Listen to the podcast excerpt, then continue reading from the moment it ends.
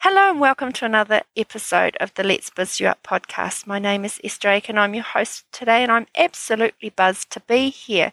I apologize in advance. I've got a little bit of hay fever, so if I sound a little bit stuffy and sniffly, again, I'm really sorry. I'm going to do my best to get through this without getting all meh.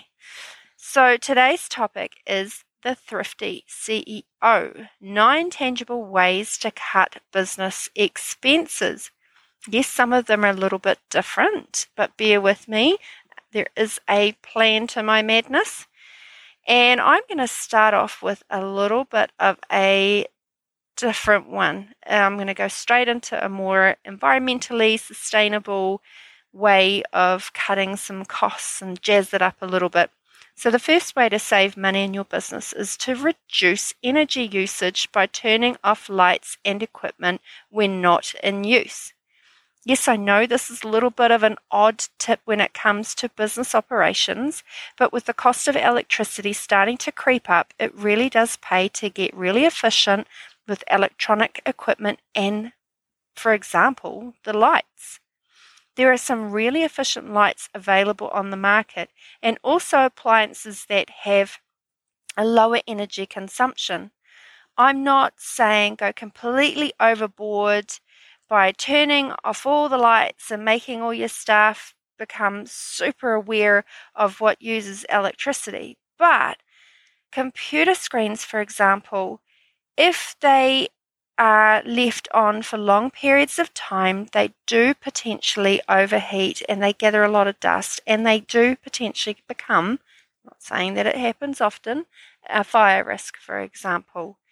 Now, by turning the screen off, it not only extends that life expectancy, which is super important when you're managing budgets and things like that for office equipment and staff resources but again, it manages to ensure that there isn't any electrical faults that can cause incidences in your business.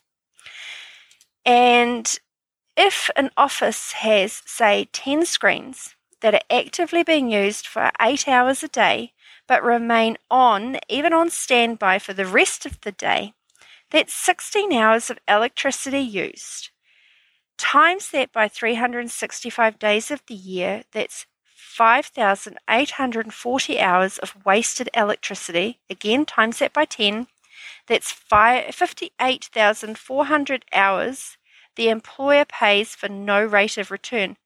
That's actually a really scary amount of money that could be reinvested into somebody's salary. The second one is use digital communication methods such as email and video conferencing to reduce travel and mailing costs. Now, this was one of the biggest changes that the pandemic brought home for us. It became such a convenient tool. It allowed people to communicate with each other from any location at any time without the need for physical proximity.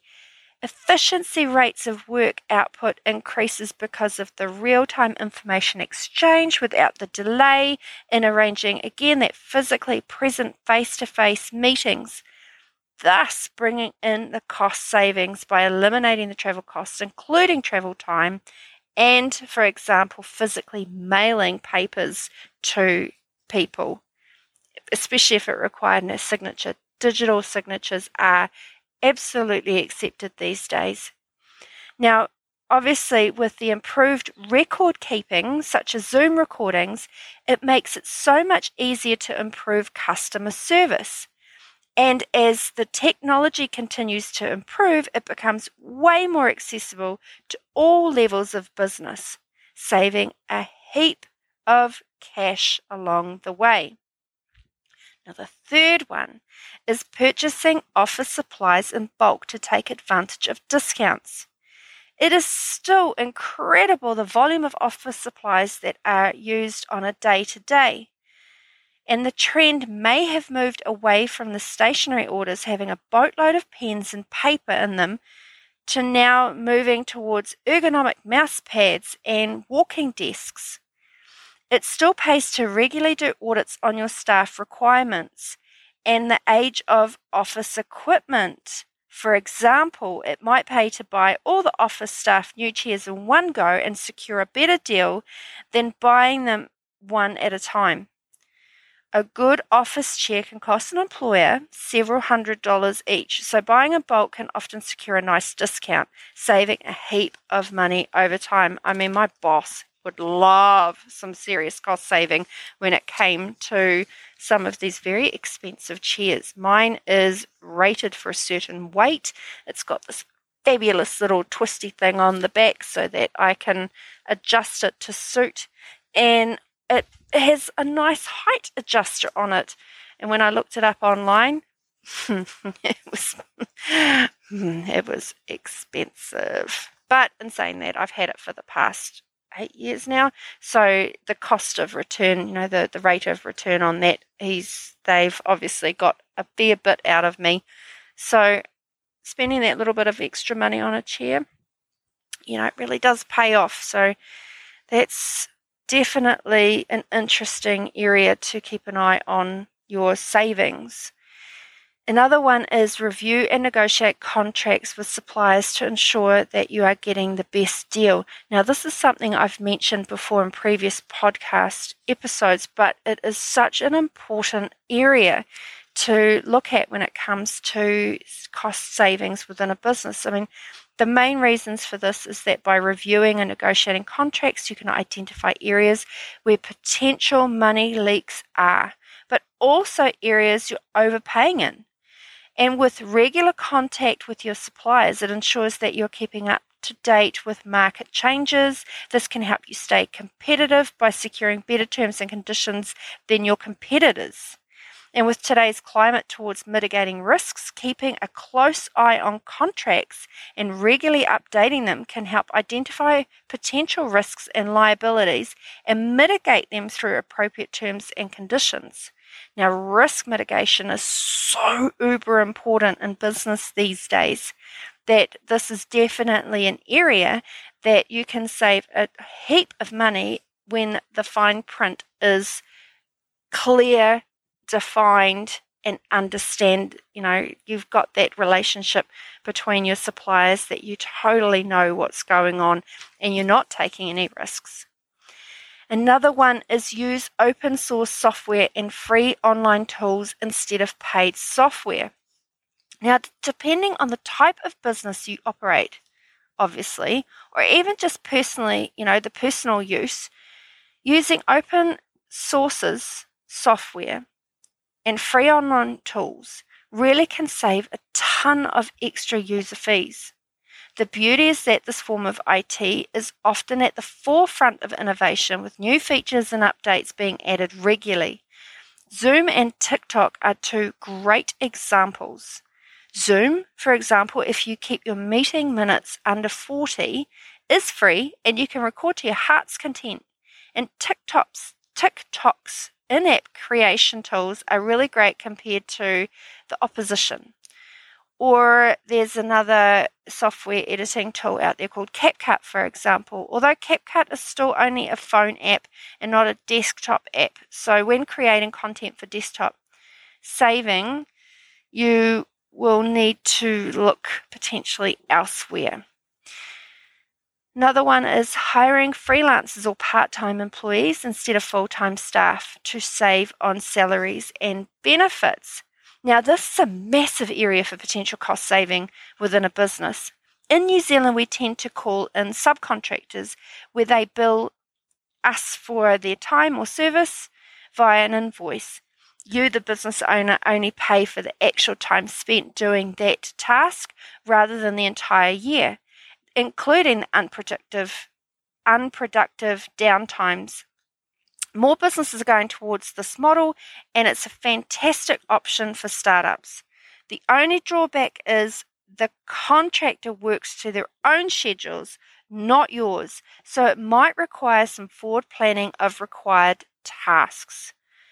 Now, especially if you're in a niche market or a niche business and you have very limited access to genuine, really high level subcontractors, So it pays to have those timeline conversations with those subcontractors before engaging with them so that you can organize your timelines and work around potentially their timelines. And ultimately, if you guys know what their kind of planning times are, then you can still work around and save a heap of money in the business because you're utilizing the time doing other things while the subby is working somewhere else. I hope that makes sense. Another one is implement a remote work policy to reduce office spaces and utility costs. Again, the pandemic showed us that staff can successfully work away from the office with a large number of corporate businesses changing to hot seat offices. This is where no one has a fixed desk anymore. Instead, they book a desk for the days they're actually in the office. The only dumb thing is, instead of the boss paying for the coffee in the morning and the coffee in the afternoon, you know, it now sits with the staff member working from home. The cost saving utilizing a remote work policy is potentially massive for the business. Now, another one is use cloud based storage and software to avoid the need for exp- expensive hardware and maintenance costs. This is indeed becoming way more popular. Software like Dropbox, yes, there is a fee, but when you compare it to consistently having to upgrade your hard drives, the fee is minimal. The ability to scale up or down as needed allows for flexibility and adaptability to changing business needs. Often, this form of software can be accessed anywhere with an internet connection. As the software is a paid subscription or license, the owners of the storage software have to provide incredibly high levels of security to maintain their responsibilities to their clients' privacy, and they also tend to deal with any updates and maintenance.